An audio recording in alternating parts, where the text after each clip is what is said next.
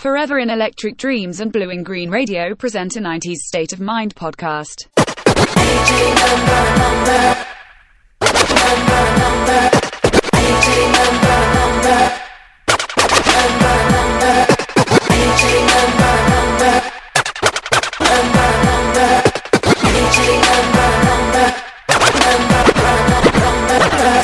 thought I told you that we won't stop. I thought I told you that we won't stop. Thought I told you that we won't stop. I thought I told you that we won't stop. Uh-uh, uh-uh. Blue and Green Radio in a 90s state of mind.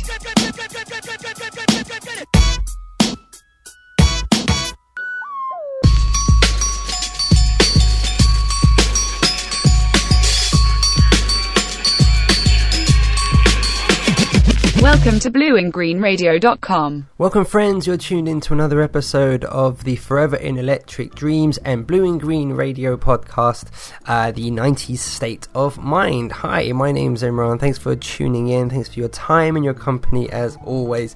Um, I am uh, joined as always by my uh, co host Rhonda, who joins me from San Jose, California. I am based in London, and uh, we're two best buds who talk uh, 90s album releases that we are just enamored by even after all this time. Um, we, uh, I always kind of give the spiel that 90s was sort of a very informative year for me, and I, and 90s were an informative decade, I should have said. Um, uh, for me, it kind of represents the time that I really, really fell in love with music, and uh, I, it's just having this this opportunity to kind of pick out some of our personal favorites and. Um, celebrate them over the course of around about an hour uh, is a heck of a lot of fun. So, uh, today's uh, episode sees myself and Rhonda discuss the 1995, I think, cult classic or classic classic. Uh, Epic Records release of Groove Theory and their self titled debut album, The Group. If um, the name is new to you. Uh, it, it, paired vocalist Amel Larrieux with producer Bryce Wilson, and uh, they create a piece of magic. They absolutely did. Uh, it's one of my favorite 90s albums. Uh, this was my pick, I think I mentioned in the actual conversation. Um, um, and I just don't think I could uh, envisage doing this series of 90s albums without having had this album prominently featured at one time or another. So um, we, we we talk about the fact that um, I actually have sort of something of an update uh, about it as well. So we talk about the fact that there was only one album under the Groove Theory banner. Amel Larrieux left in 99 to basically pursue her solo career, which I think she ended up. Um, uh, releasing about five, I think, five solo studio albums, which is incredible. And uh, Bryce continued his, his production. He was producing for artists before Groove Theory, and he continued to do so with some incredible names uh, from uh, Mary J. Blige and Changing Faces, and Amerie and Beyonce for her Dangerously in Love album. So um, they both have had just really exceptional careers, and um, uh, I always like to put this album, you know, as the, the kind of the, the pinnacle for me uh, of both of their efforts. So um, we talk about the fact that when Amel Larrieux left, um, Bryce replaced her with another vocalist uh, called Makeda Davis. For a very very short time, there was an album in the works, but um, they eventually left the label and I think lost the album as a result. Um, they didn't. Uh, I don't know who owns the album now actually, or, or the recordings that they kind of that Groove Theory 2.0 unofficially um, would have had. So, um, but I found on Wikipedia of all places, which I bizarrely didn't check before our conversation. Apparently, Bryce and Amel Larrieux kind of reconnected back in 2010, and they were in the studio uh, creating new music for an official follow-up to Groove Theory. So, at the time of this recording, that was 11 years ago, and I don't believe anything actually was released. If it has been released, then yowzers, it's completely passed me by. But um, no, I don't believe it has. So, uh, unfortunately, it didn't happen. Um, but you know that's okay. We still have this wonderful album to celebrate. So um, we'll jump in to uh, that. Before I, uh, we do, I thought it'd be fun to just whet your appetites about some other albums that we've discussed for a sort of immediate um, inclusion on in our ongoing series. Um, I won't tell. Shall tell you what's next? We will be discussing sort of Brandy's uh, debut album. We're discussing uh, you know, finally getting around to doing a Prince review, which I don't understand why we haven't done that one yet. Uh, Erykah Badu, uh, Baduizm, still not done. D'Angelo's Brown Sugar. We've got a lot of work to do. Um, and I think from quite early on, we had conversations about Tribe Called Quest's Beats, Rhymes, and Life, which might be fun, I think, to kind of uh, to push that one uh, forward as well. So uh, there's loads of albums um, that we've uh, yet to jump into, and uh, well, these are a joy. So um, we look forward to eventually getting around to covering as many as we possibly can. Regular listeners of the show will know we feature. Um, sort of two songs at the beginning and end of the uh, episode. Uh, Rondell gets to pick the closing number, uh, which um, is a great one, absolutely, uh, for, for the show today. And I have the uh, luxury of picking the opening number. So I thought uh, long and hard, and there is so much to pick from, but I thought it would be fun to uh, jump into uh, the cover version of Hello, It's Me, um, I think by Todd Rundgren, popularized by the Isley Brothers in the 70s, mid 70s, I think. Uh, so I thought that would be a nice introduction to the uh, to the album. So, ladies and gentlemen, thank you so much for your time and your company. Once again, without further ado, we'd like to introduce you to Groove Theory's self titled 1995 classic, Groove Theory.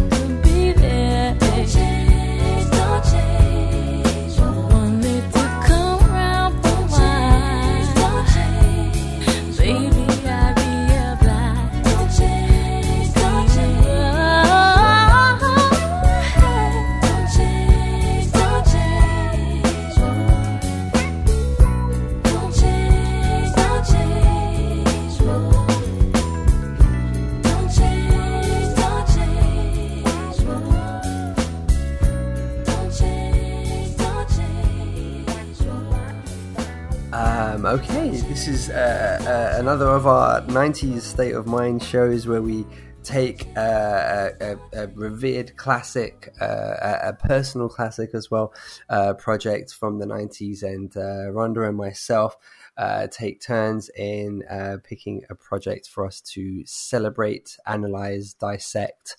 Um, usually we look at it in a good light. I don't think we've been too negative about anything in the past no, at, all. No. no. Um, uh, this week, I think this was my pick. This one might have it, been my. It was, wasn't it? This was this was yours. Yes, this was yes. mine. But I, mm-hmm. I, I, I imagine I had your full uh, support. Bearing in mind we're discussing the gosh, the amazing, uh, definitive for me '90s kind of R&B project of uh, Groove Theory uh, and their self-titled uh, "One and Only." Uh, mm-hmm. project, which was released by Epic Records in '95. Uh, vocalist Amel Larrieux uh, producer Bryce Wilson, um, created uh, a genuine slice of '90s uh, magic uh, for a project uh, spearheaded, I guess, by the uh, the incredible "Tell Me" single, um, mm. which has uh, kind of yeah been the, the the shining light of the project. I think that was the track everybody totally embraced uh, from the album.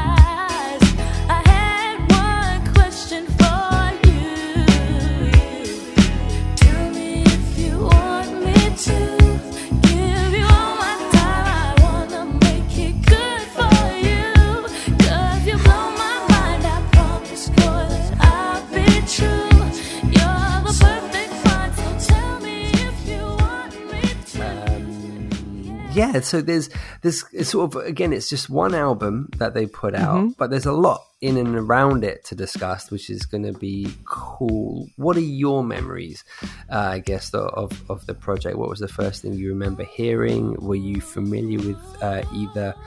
Uh, artist before um, before the album had come out or anything like that? Actually, no. Um, Tell Me was the, the single that um, blew up, and that that's the track that I most remember from the project, and and so, um, but you know, I agree with you that you know when I was researching for this, um, there there's a unique unique sound that they bring together, how they blended um, hip hop and R and B nicely on this project. Um, I know they, you know, they they like to tie them to neo soul, but for me, it was more hip hop and R and B blends mm. that that they did. Um, and then subsequently, um, uh, I heard the the projects from Amel and followed her progression as a, a solo artist. So yeah, I look forward to delving into conversation with you on this. So yeah, yeah, the neo soul thing. It's really funny you should say that because I, I, for years I've, I've kind of, you know, if I had ever read anything about groove theory or mm-hmm. even just like message board kind of conversations where people talk about neo soul in the nineties, they quite often mention uh, groove theory, and mm-hmm. I suppose in a way it makes sense because Amel Larrieux, I think, particularly with infinite possibilities that we'll, mm-hmm. hopefully we'll talk about later. That's that's a that's a neo soul album, I think. Oh yeah, and I, I, think the music, yeah, I think the music that she went on to do certainly. She was a neo soul artist, so maybe that's why people retroactively kind of say Groove Theory is is a neo soul album. But you're right, I I've never considered it one. I've never really looked at it at one, and this is you know that, that doesn't mean anything. It's just a label sort of sort of thing. But yeah. um, you know, I, I, guess what you know, I, I think Brown Sugar gets the tag of being the first one, but I guess it's really fair to cite Tony Toni Toné's work uh, Oh, yeah, before that as well. So, um, but yeah, a, gr- a groove theory in that conversation is never necessarily fit. So it's, to me, it's just it's it's one of the best '90s R&B albums, if not one of the best R&B albums I've ever uh, kind of kind of heard. I you know it's a it's a fantastic project, and you're right that hip hop kind of uh, aesthetic to it, it just totally totally shines through, and it's just it's brilliant, brilliant production uh, from Yeah. Bryce. This is him at his his gosh, his absolute best. I would have thought. Yeah, and you know he had his background with what Mantronix before that spurred you know his idea to create groove theory. Um, but yeah, the way he laid or or his I guess his idea for this group groove theory was to you know make these productions actually with different artists, but um it, it really didn't take off subsequent to the first album. Um, and I, I think that's probably due to the talent of Amel. Mm. Um, because her vocals, you know, really shine through and they resonated with the listeners, right? Um, but yeah, um, excellent production. I do agree with that. Uh, so yeah, so wait, so you know, you always ask me why I pick what I pick. Why did you want to pick this album? I I think because you know when it's it's difficult. I think to have always considered this series without this album, um, and I think we've been really lucky with some of the ones that we've picked in that there's been there's been a lot to discuss about them. You know, if you particularly listen to, I think our last episode, like uh, Lauryn Hill's album, uh, Miseducation, there's a lot to talk about uh, with that project. Mary J. Blige, lots to talk about with with kind of each of these projects. But I think with Groove Theory, I always felt that there wasn't necessarily a lot to discuss about it. In that Mm-hmm. it was, I deemed it like a one album. We didn't get a follow up. You know, uh, they went their separate ways. I don't even know if there was actually a fallout uh, between them. Hopefully there wasn't, but um, um, but it's just it's it's like I said, it's you know for for what this kind of show has been in terms of celebrating 90s releases, I just think it would have been impossible to do that without this album. Got you. Yeah, yeah, yeah. I mean, especially with the single "Tell Me" because it Yeah, it has been um, so popular, right? Yeah. Um, but they they have a lot of good tracks in addition to that one Mm. too. So, um, good selection, sir. So, um, um, it was fun for me to go through and listen to it again because part of it, you know, the production is it's hip hop, uh, R and B, but it's kind of laid back. So it's kind of like um, this, you know, like if you're a Sunday, you know, hanging out with friends or having at a picnic or you know just hanging out, this would be something you could play. You know, most some of these tracks um, at the event or just to, to chill to. So it was nice to go back through and, and listen to it. You know, yeah. Yeah. Were, you, were you familiar with? Uh, I, I've got to um, shamefully say I, I knew of Mantronix, but I actually don't think I was very familiar with their music uh, in general. I know Bryce didn't start with the group; he came quite late. I think in their, um, I think was it their like their third album. He actually sort of uh, joined under the name was it Bryce Luvah, and he was a he rapped with them and he did some production Yeah. um, but I actually wasn't too familiar with with um, um, uh, Mantronix really sort of beyond a couple of uh, maybe their bigger singles. Were you were you a fan of them before? Was it later that you realized that he had been connected to them? Later, I, I didn't follow Mantronix, so um, it's really because of him. And then you you know you do the checking. You're like, oh, really? Okay. So I got that um, subsequent um, to um, I didn't follow him. So and I probably should have since it's kind of you know electro and dance and things like that. But Yeah. I, you know, I I was more into at this particular stage.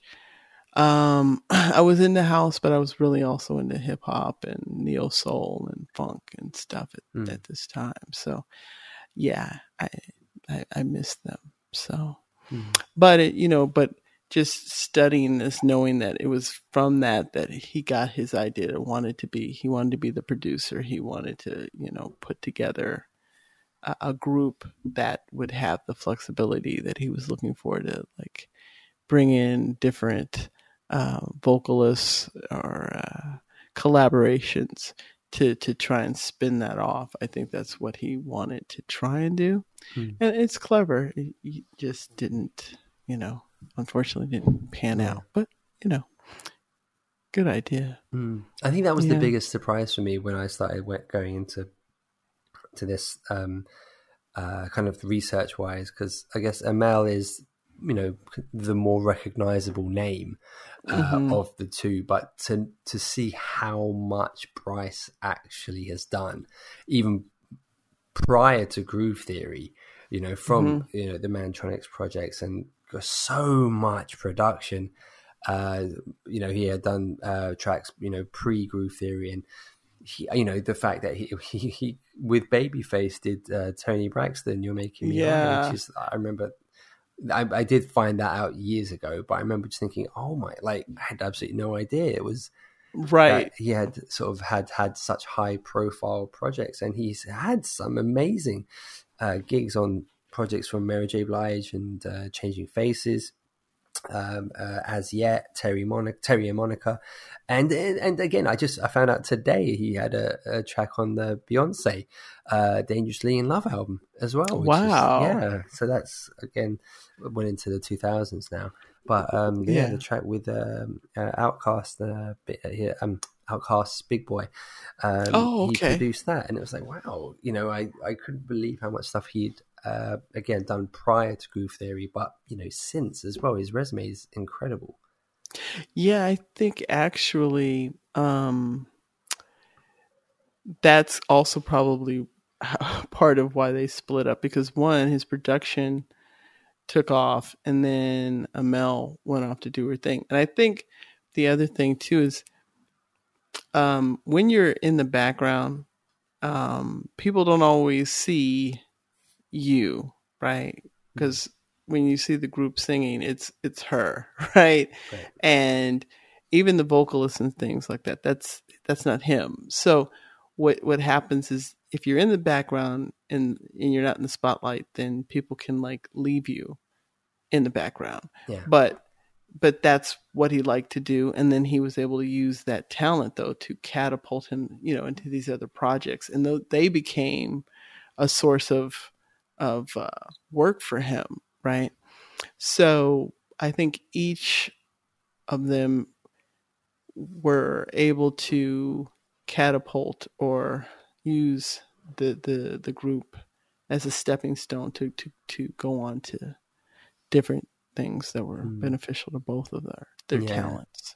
It's it's Yeah. funny because then that kind of mid '90s kind of onwards, it sort of you're absolutely right. That kind of you, you're you're you know to be the producer guy or the overlooked person, uh, Mhm. and but I suppose in that mid '90s you're looking at an era of hip hop and R and B where it kind of switched, didn't it? When you look at the Mhm. prominence of people like uh, Puffy or Timbaland, yeah, you know, when they became bigger than the people they were working with right. you know, and and it's interesting how I, I don't know how, how how how you can I suppose Tim did it through a very definitive sound that Mhm. you could just hear across different you know productions that he was doing whether it was uh, Ginuwine or Missy or Aaliyah or Total or SWV you could hear it you know that it was Mhm. very distinctive and Puffy just from it from putting his face out there the way he did you know he became you know Yes. bigger than everyone on the on the Bad Boy roster. You know, the Puff Daddy Yeah. remix became a thing of itself. But yeah, it was sort of shifts into an era where the the producer be, started to really become the prominent feature uh, in in kind of acts, didn't it? Yeah, and I think that that opened the door for, for say someone like Pharrell, who then also went off into that, or um, uh, So So Def. You got Yeah, you know his yeah, yeah. you, him doing that. So um, maybe he was just a little bit ahead of his time. I would say Mhm. that he didn't catapult like that, right? Where or at least not where people would visually know all the stuff he was on, right? He had the opportunities, but it's not like he got the let's say the the recognition of let's say a, a P Diddy Right. or AKA Sean Combs or whatever. Hmm. Um, let me stop because I like P Diddy, but you know Diddy or anyway. Um, You're ticking them off your bingo list right now. Puffy. No, no. I like, like, like he went through all of those. Um, but I, I mean, and I do I, actually, I really did his his contribution to hip hop. You, you, cannot. It's an you know he's made his mark. Yeah. You know, Sean Combs has. So, um, I just wanted to add some humor to the conversation, but, um.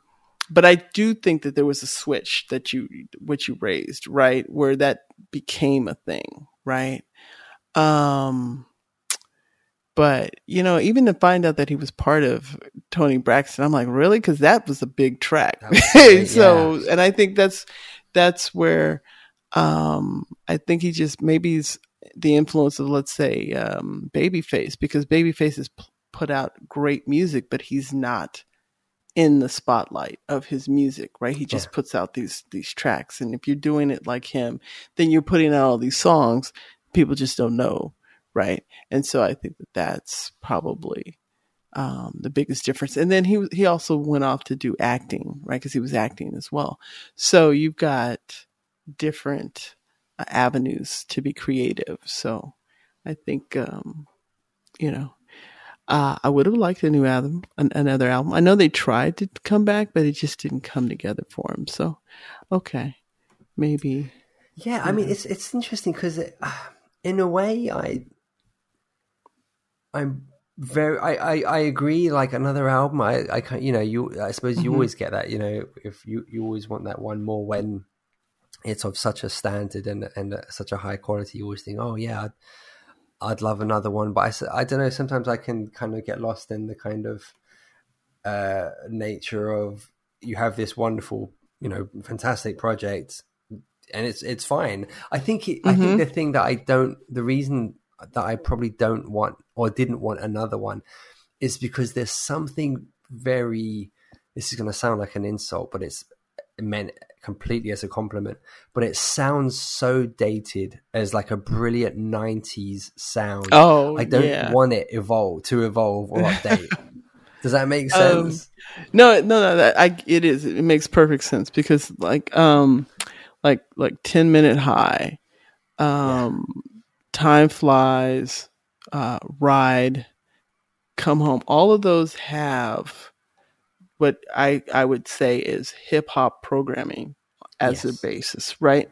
And so you can tell it's a little dated, even though it's a good. They're great songs, right? So if you want what 90s sounds songs excuse me 90s songs sound like that's what you're gonna get right Yes. yeah great. Um, brilliantly put yeah yeah and so yeah I, I get you there um but you know like um tell me you know that's a great fusion with hip-hop great bass um hello it's me the remake Mhm. um fabulous remake love it love it love it and it sounds more live so it's not it doesn't have the programming um the vocals are layered beautifully and you know the isley brothers would be really nice. They'd be very pleased with you know with that. Yeah. Um but uh a lot of it is just um good to me. Nice Great again hip hop with r&b so it's it's that fusion. So yeah i guess you're absolutely right. Sometimes it's best to leave things alone. You know if you if you made monopoly don't try and make another game that one's good it's good try and make another game. It's not going to be as good, but that's okay. Right. Yeah, well put. I don't, I don't, I don't know if you've you mentioned a couple of songs. I mean, mm-hmm. one of them, probably the most hip hop s to me, is uh, probably "Come Home."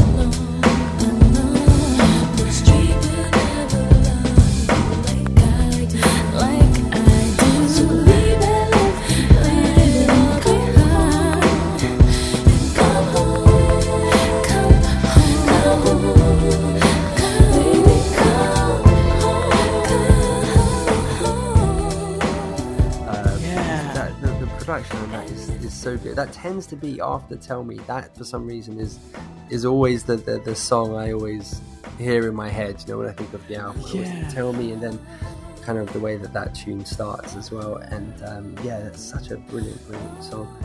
And um, but yeah, it, it really flips because you've got, as you say, these kind of heavier hip hop sounding tunes, but then it can just go you know something like good to me like you say you know yeah. it's um it can just do that or um uh, probably "Hello, It's Me." "Hello, It's Me." That's the one. Um, yeah. and it just can go to this almost really sweet R and B uh, right. kind of sounds, but then boom, it can just you know something like uh, "Come Home" or "10 Minute High" can just come in. It's like, it's like blimey, wow, amazing. Yeah, and t- "10 Minute High" it's got like this jazzy hip hop, yeah. laid back, cool to it, right? Um, which I really, really adored. Um, on Ride it it reminded me of almost like Jade. Don't walk away. Wow, it's got yes. that kind of vibe to it, right? So, um, yeah, it's just real, real '90s album cut. Yeah, yeah, yeah.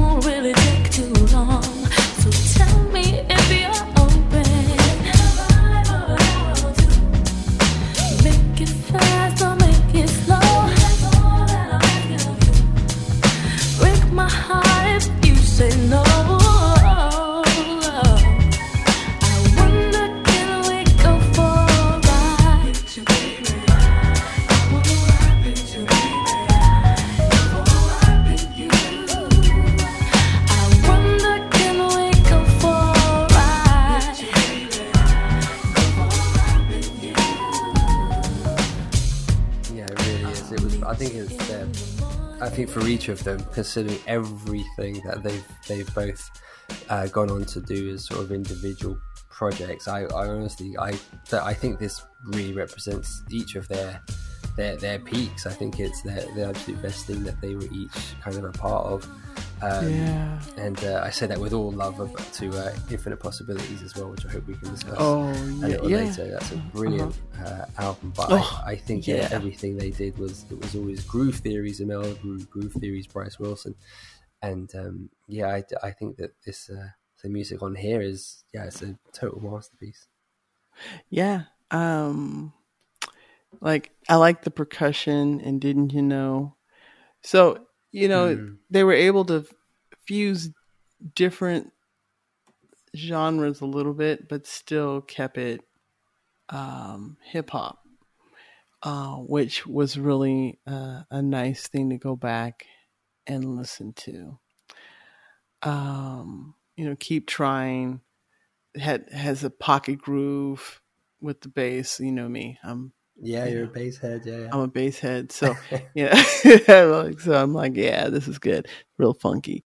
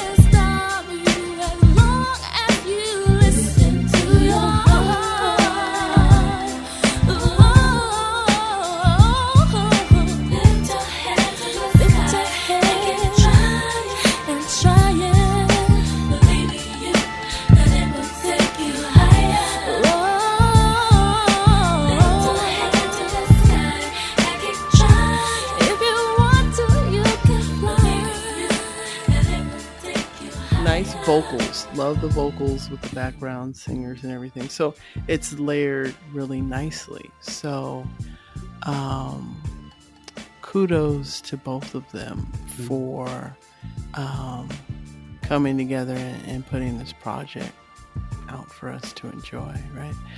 Um, and it's it's interesting since you know, um, you know how they met, right? Um, she was an assistant to his publisher, and he's like, "Hey, why don't you try having her sing?" And then, Really, I didn't know. I didn't know. Right. that. That's cool.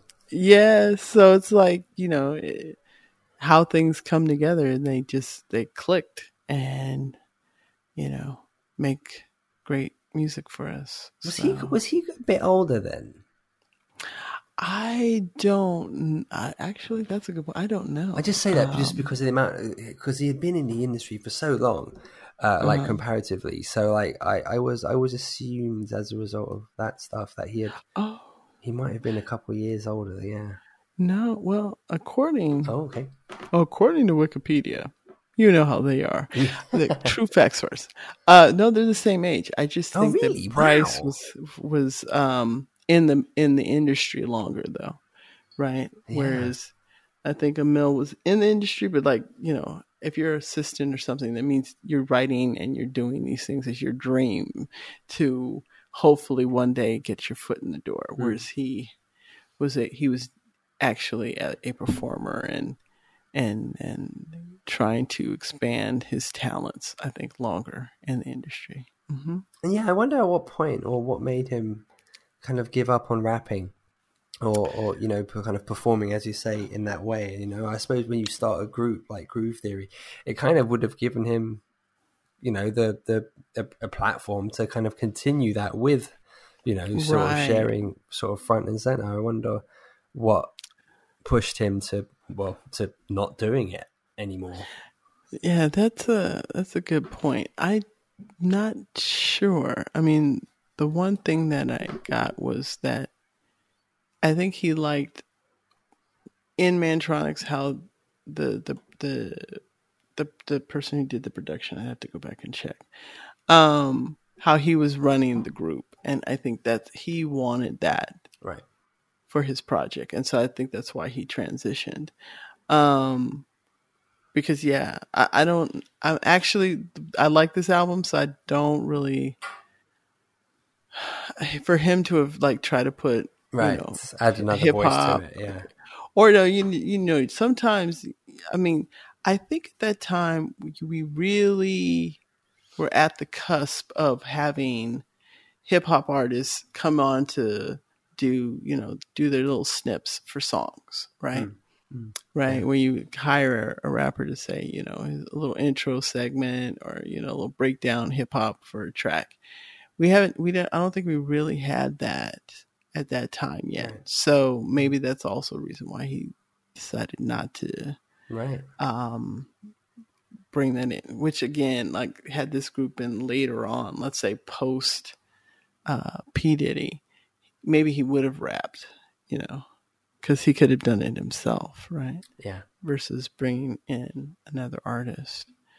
Um, but yeah, you know, sometimes you, you know, you're on the cutting edge before, you know, what's to come. Right. So, yeah.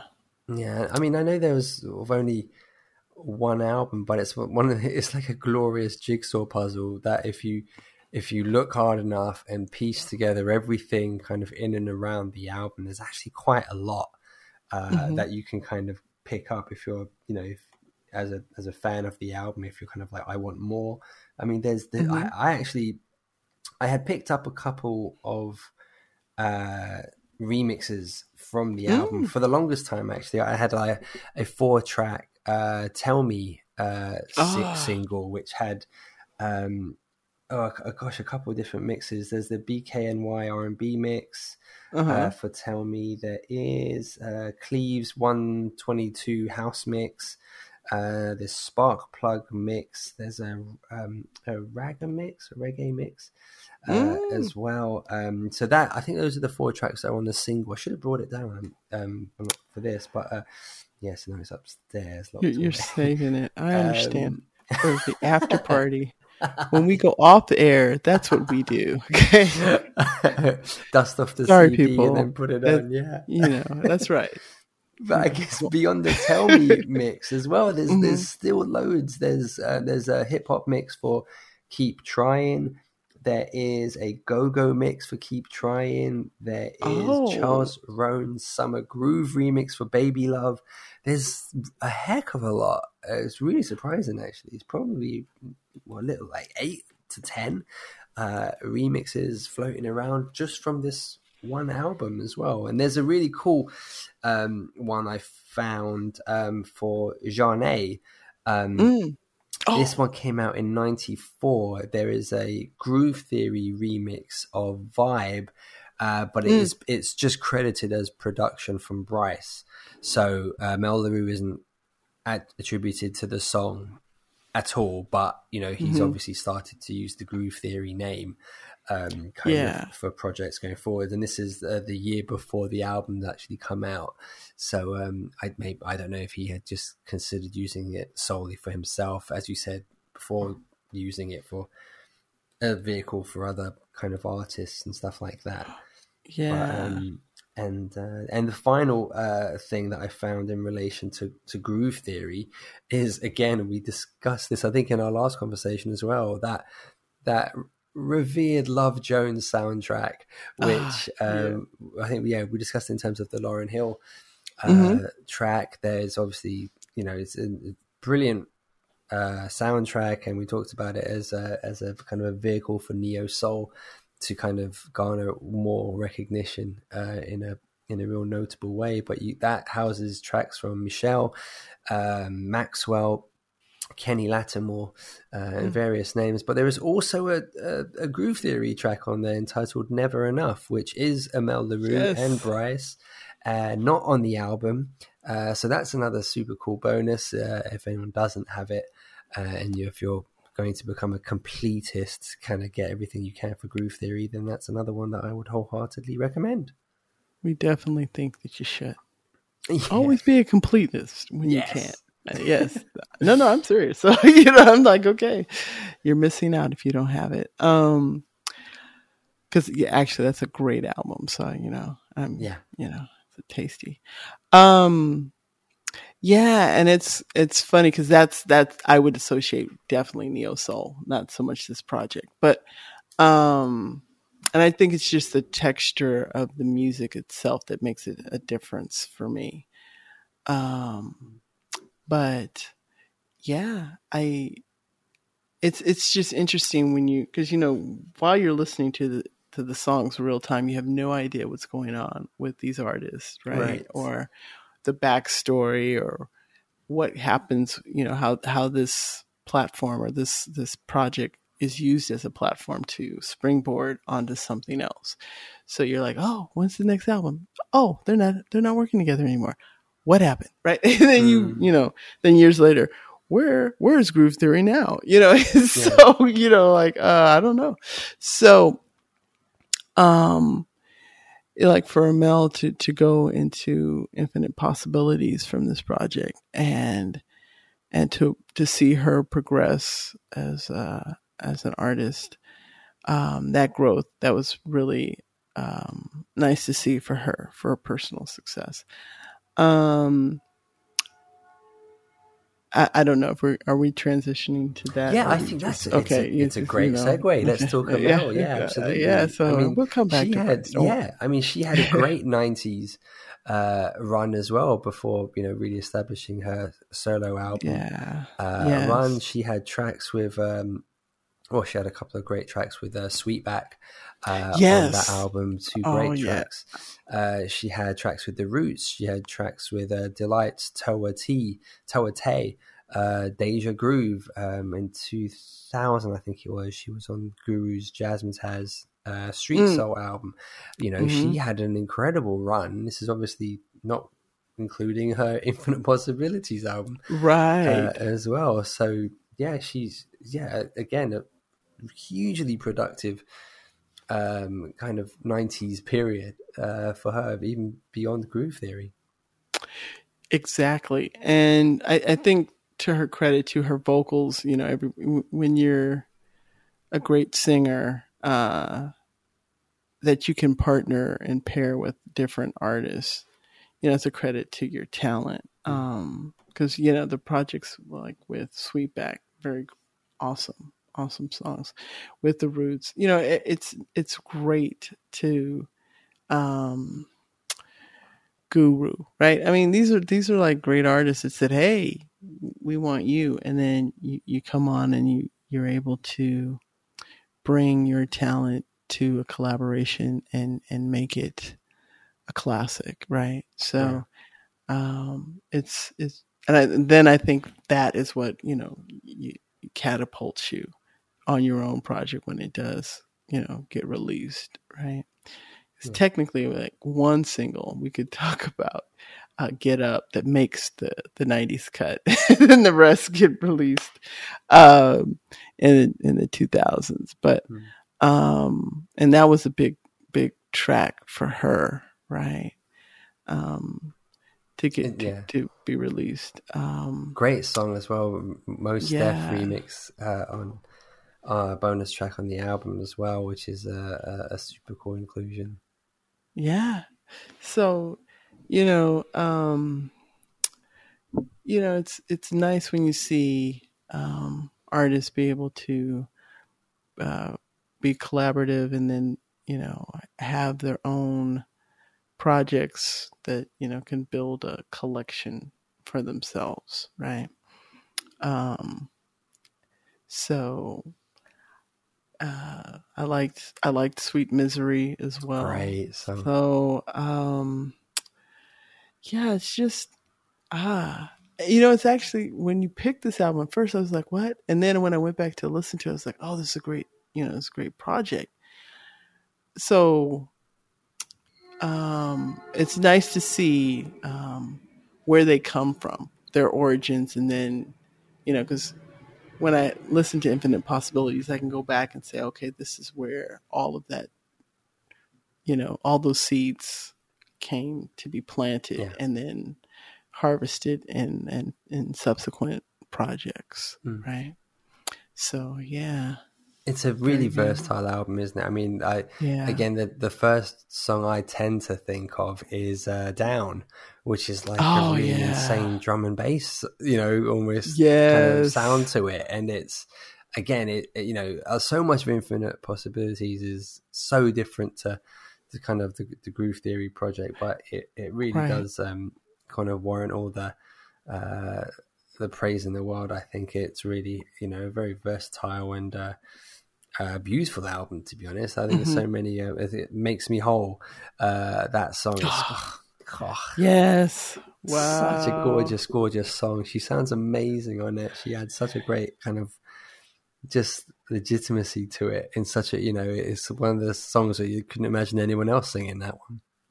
No, except maybe Aretha, but no, just kidding. I'm just kidding. Just kidding.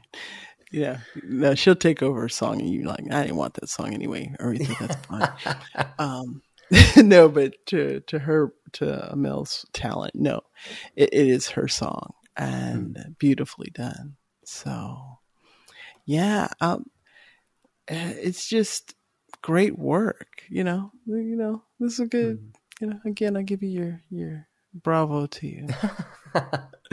she kind of worked with her yeah. husband, didn't she? She For, did um, actually. Oh, and she met her husband through Bryce.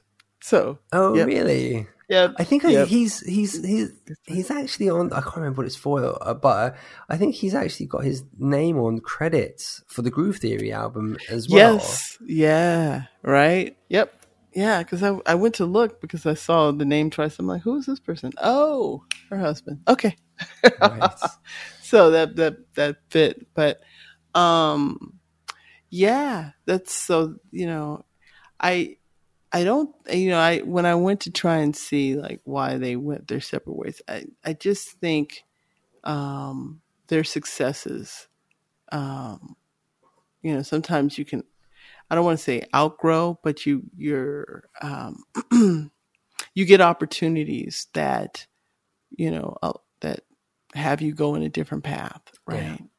So for for each of them, I think that that's what happened. That this really became a springboard for other opportunities for them yeah, to explore. Um, and then once you get that taste of success and it keeps coming, um, then you're like, ah, yeah, we'll get back to that project. At it. Oh, yeah, we'll we'll try and do it later. Yeah. And uh, okay.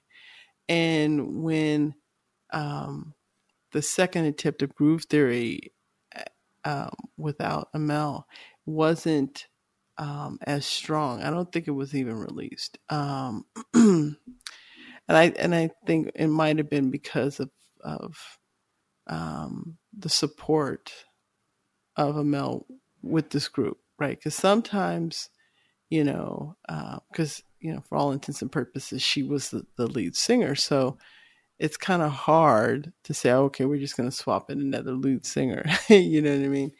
Um, especially when she was is as well liked as she is. yeah. So it's kind of mm, I remember really, someone really- on Okayplayer years ago kind of Uh-huh. referenced um, Larue, uh, her husband, as the Yoko Ono of, of the group, kind of implying that he took her away from all the like all the people that she worked with, say those nineties, that Ah, he okay. became the chief collaborator for her projects and all those amazing guest spots and collaborations all kind of came to something of a of an end really um, oh, that is a completely unsubstantiated rumor or perspective that I've just put out. So Well, I, have, I have no idea. I, just- I just remember well. reading it, and it's always sort of stayed in the back of my mind. But I honestly have no idea if there's any kind of validity. you to come it. to us for the tea.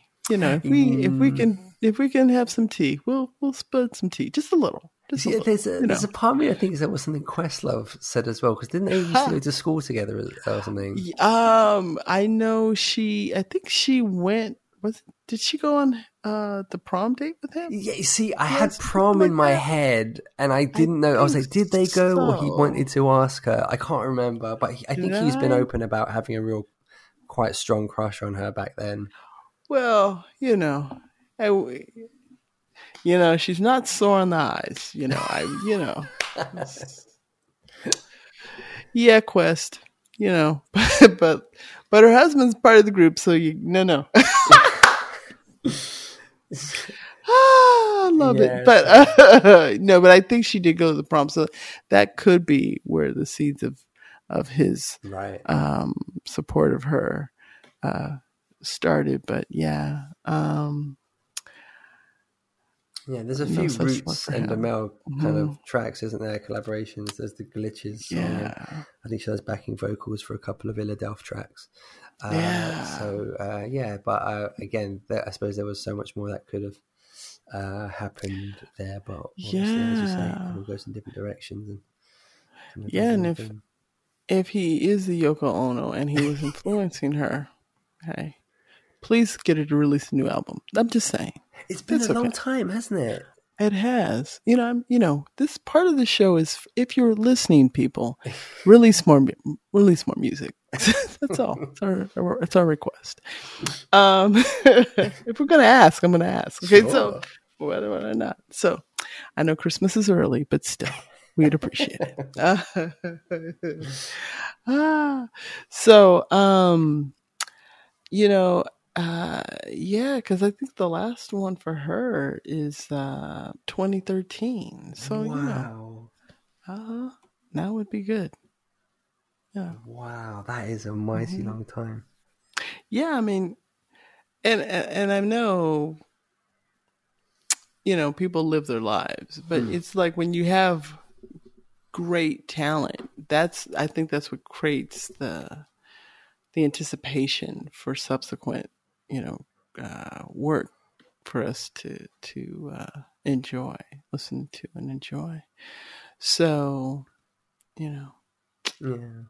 yeah, So I guess that kind of, as you mentioned, that re reincarnated uh, version of uh, groove theory. Because on, Mhm. I heard one track earlier today. Um, I was actually, I was, wasn't, I was never sure if anything had come out, and I still am not entirely sure if anything came out officially. There's something on Discogs that references uh, a sampler of the answer. So I think the answer was what the album was Mm. going to be called. Okay. Um, and there was a sort of four or five songs listed there. And I listened on YouTube. You can listen Mm. to a track called For Sure, uh, which obviously is Bryce in this new version of Groove Theory with vocalist Makeda Davis. Um, and it's not a bad song, um, Mhm. but it's, I mean, this uh, I think is ultimately five years after, and the sound has evolved.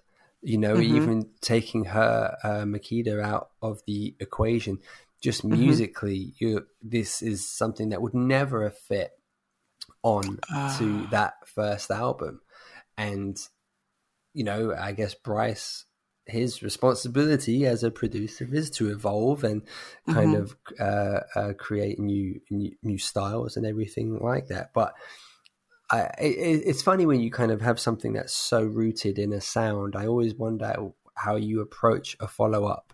You know, it would he feel rooted to the sound? you know, from the first album, or is it a case of no, why make music in this time and moment and what it sounds like it sounds like? You know, uh, I, I often wonder where a producer in that context, you know, where their mind kind of uh, takes the project, so to speak. Yeah. Um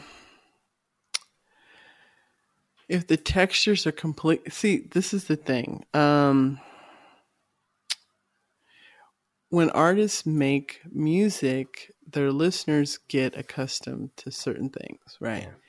Um rightly or wrongly. Um so it kind of it can pigeonhole you unless you've pushed the boundaries in such a way that your listeners go with you and you're able to to, to keep branching out Right. right, um it's um in this case it wasn't uh picked up which is unfortunate um but I think that's where you're you're getting this right. It's like he should be able to evolve as a producer. the thing is, is did you get too far away from Yeah. what the listeners were expecting? And um and and when you have um time elapse, like years of of have elapsed, then um it can be even more difficult, right? Mm. Because they're still trying to tie something to what they liked about you in the first project, right? Um, so you got to prep your listener. Otherwise, they'll be like, "What? What did you do?" I, I, you know, and it's like I said, rightly or wrongly, right? Um, so,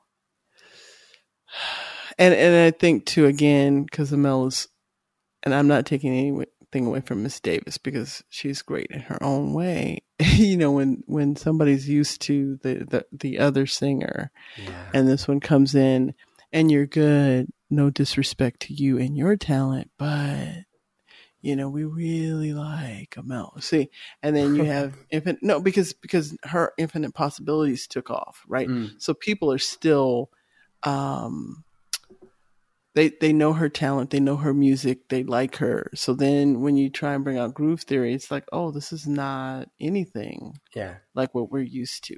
So that's where you get this this uh, disconnect unfortunately. Um It was bold, wasn't it, to use the Yeah. name? Like I appreciate the the name Groove Theory carried weight, and I probably thought I don't want to start from scratch with a you know a new name and a new introduction. But it was whether or not he even had you know the endorsement of Amel. Maybe she was like, "Yeah, do it. This is great. Mhm. Good luck." You know, and she heard it and loved it. I don't know, obviously, but mhm. I suppose I suppose what's there was a I can't remember if we've spoken about this before, but I think sometimes a as a as a podcast conversation, this always kind of intrigues me a bit about about band names or like collective names because it's kind of like well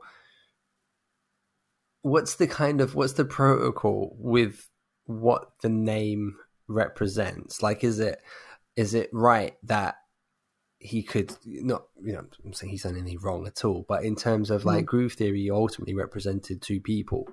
So Mhm. the fact that you continue without one of those key people and you just bring in another person and and say you know and say this is groove theory I say well it's not groove theory do you know what's groove theory then if this is groove theory then what's groove theory bryce is groove theory you're basically Right. saying you know and right. it's kind of i think when uh, one of the I, I, I forget the name of the of the said artist but uh, one of the bee gees basically when they when he passed away i remember the other two bee gees saying we'll never release new music under the name the bee gees because the bee gees were three of Mm. us and that's not that you know that it, that won't be the case anymore you know it's like tlc Mhm. released Oh, music yeah. without left eye and it's like should you you know kind of it's so interesting what the name represents and what you can or can not or should or should not do under that name does that, any of that make any sense Um, it, it does. Um,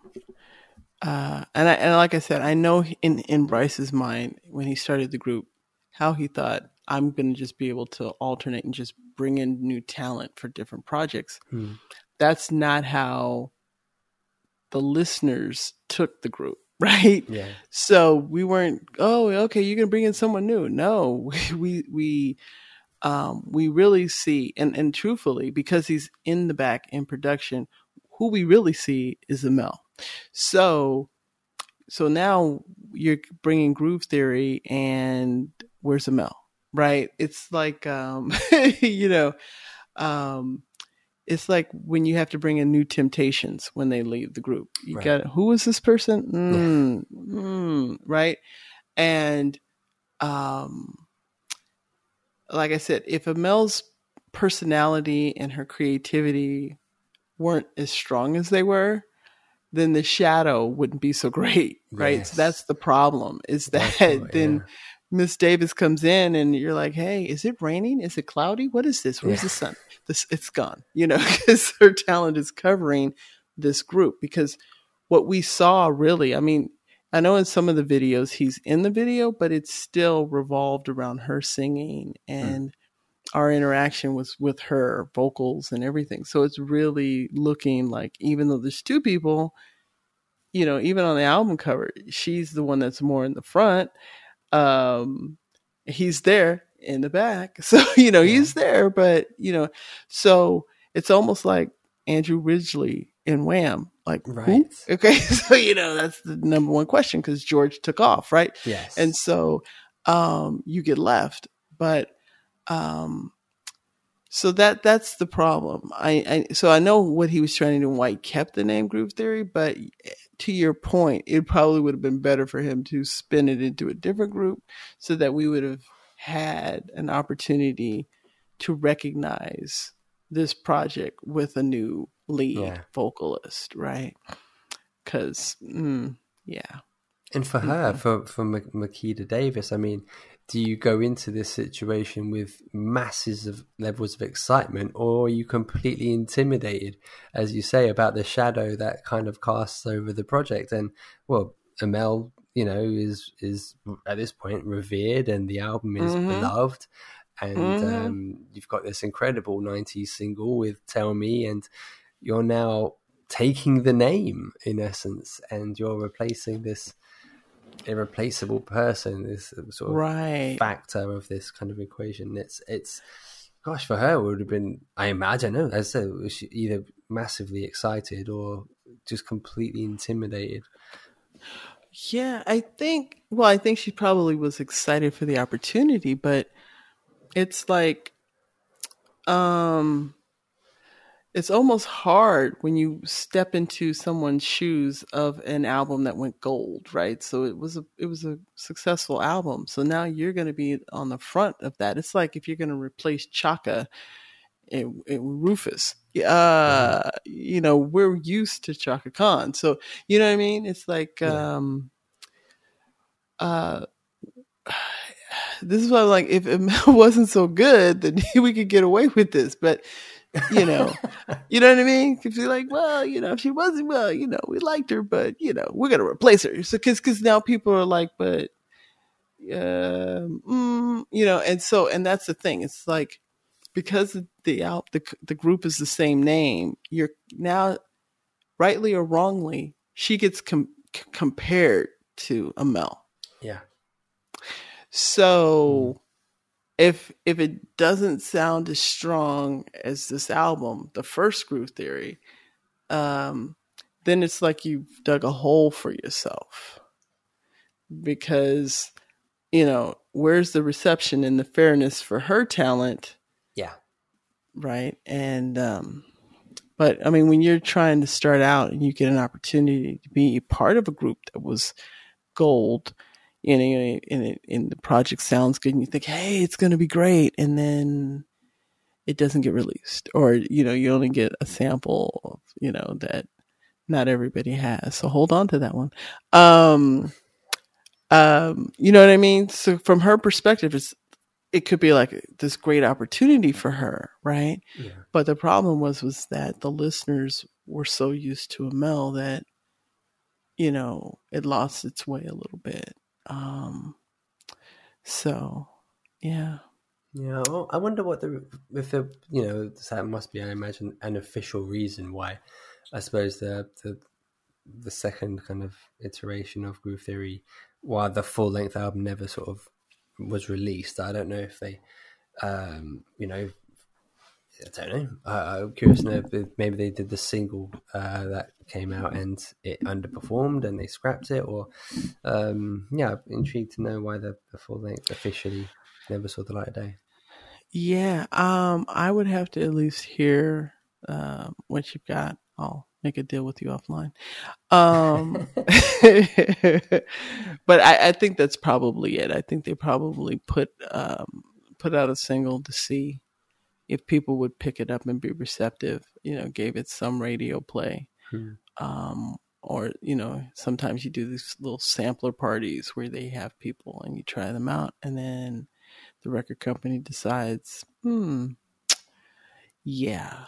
I mean, thank you. We appreciate you putting this project together, but that's all we're gonna do with it. Mm. And and, and it's got to be a little hard, even for Bryce, right? Yeah. You know what he anticipated doing uh didn't essentially didn't get to go off the ground so that's why i'm like i think he was ahead of the curve in, in, in terms of wanting to have this concept of the producer bringing in different talent right because Yes. Yeah. subsequently later, let's say if he had done that kind of idea, you know, a few few years later, um, under the umbrella like P Diddy, right? Um, and I, and I think he would have had to put himself more in the spotlight, which I Yeah. don't. I know he he's an actor, so he's not afraid of that, but he didn't do that on this project. So, um, so people are like, well, if you're not as good as Amel, then mm, right. So you, this is what I'm saying, right? Yeah. So we're really just looking at the lead singer. So that's so you're gonna have this comparison, rightly or wrongly, between these two singers, and if if it didn't carry itself, and you're not carrying some feel of what the first album had, because there's a certain texture to that album, which is why you like it, right? um, if you got too far away from it and um, the, your listening base wasn't ready for it, then we have to we have to shelve it, and that's uh, sad. Yeah. Yeah, but he had production talent, so he he was able to go forward. But I don't know what happened with Miss Davis, so I hope she was able to do some things after this. Yeah, he okay, know. yeah. They, I Mhm. suppose the in terms of the original two, I mean, obviously, as, yeah, as we Mhm. sort of discussed earlier in the show, they they obviously went on to really incredible things. But um, hmm um, I, I don't know Makeda Davis beyond uh, uh, this yeah, uh, this project. So, um, but yeah, but it's kind of cool to kind of delve into. I, like I said, uh, you know, when I considered this album as something for us to talk about, I, I used to think, well, I don't really know what, what we would, what the conversation would be, but there's actually loads in and around what they released and kind of Mhm. looking at each of their contributions for the, you know, I suppose that '90s period as well. It's you know, Yeah. they really productive and um, uh, you know, some wonderful creative uh, hires for both of them. I think the two best projects that Amel put out, uh, you know, were you know Infinite Possibilities and uh, the Groove Theory project. So um, so Yeah. yeah, it's kind of exciting to delve into those as separated by about four years, I think, between them. But um, yeah, yeah. Which you know gave gave her an opportunity. I think because she was doing the other projects, right? So she Mm. had an opportunity to continue uh, being creative while she put together her project. Mm. Um, and then that's exactly what he was doing on the production side. He was producing other things that Yeah. kept, you know, built on, um, it built his skill set and his, you know, his ability to become a great producer. So, um, yeah, you know, it's, it's like, um, when we talked about Kelis and, um, hearing like the elements of of Pharrell, you know, then in that album, and then it planted seeds that you know, you know, catapulted him into, you know, into Mars. or, Yeah. into outer space. You know, to only go where. You know, only billionaires are currently going. So, you know, right so um yeah so you know you never know you know you get a project and then it it spurs this creativity to to allow you to to go forth right and and and um, explore other opportunities and fortunately they've been a part of some really great music that Yeah. we've had right? I was like Toni Braxton he was part of that? So you know i was like well, you know i was like i didn't even know this. I was like wow i love that track. So um and and and that's that's to both of their credits to their talents of of what they they do you know um individually and with this album when they came together right? So so I guess mhm, on so- that note, I don't know if this is going to be the easiest question in the world for you to answer. I imagine it might be. uh, Hmm. as you know, we end on uh, Rhonda's favorite tune, basically uh, from from said project, and Uh huh. I kind of I'm I don't know. Am I am I am I guessing incorrectly with what your favorite tune might may Hmm. We're gonna do rock paper scissors on this one here. Okay. ah, this is the build up. I love this, This is- build this up. is the- like the build-up. slow bowl boil I- comes up. You know, yeah, yeah. so, well, we, we we have to we have to do. Tell me, we got to end on I, tell I yeah, I, I the- you know, yeah. Yes, but I'm I'm gonna pick a, a, a different remix than what you've shared. So you know, this is Oh, a little twist. This is you know even new, right? Okay. So yeah, yeah. So we're gonna we're gonna take uh the Art Man edit, and we're gonna go out with that. Yeah. who's that? What's that? That's See, I'm telling you, I'm telling you, I got to do some crate digging. Uh, you you got me when you're like, I there's all these remixes. I was listening, I was like, oh no, you didn't pick mine. Okay, I was like, yes, I got something new. So yeah, yeah. Do you know what year this one came out? uh, no, I have to go back and Wow. I'll tell you later. But yeah, uh huh. I'm looking Yep. forward to this. This is very cool. Yes, you know, got to bring something new. Yeah. So Challenge the album version twist. stood up for grabs. Okay. it No, is I- still up for grabs. There's lots to pick from from this, no, I wouldn't. Yes. Well, see, you let me pick first, and so I thank you for doing that. You know, we'd have to, you know, arm wrestle off off air. So you know, Uh, wow! I, oh, nice! I'm very excited by the by your Yeah. pick. That's super cool. okay, yes. Um, I guess I, I, if there's any other closing comments you have for the album, for me, all I can say is that I, I'm really happy we've done this one because, uh, it as I said, it, it's difficult to envisage this '90s series of projects without this album kind of uh, getting its due care and attention uh, from us. So I'm I'm very happy that you. Uh, it means as much to you as it does to me, and uh, yeah, I very much enjoyed our conversation. yeah, it's always fun chatting with you, Imran. I'm glad that um, we decided to do this. You know, the, our way of giving roses to uh, projects that we like, and uh, I'm glad we were able to do that for this one as well.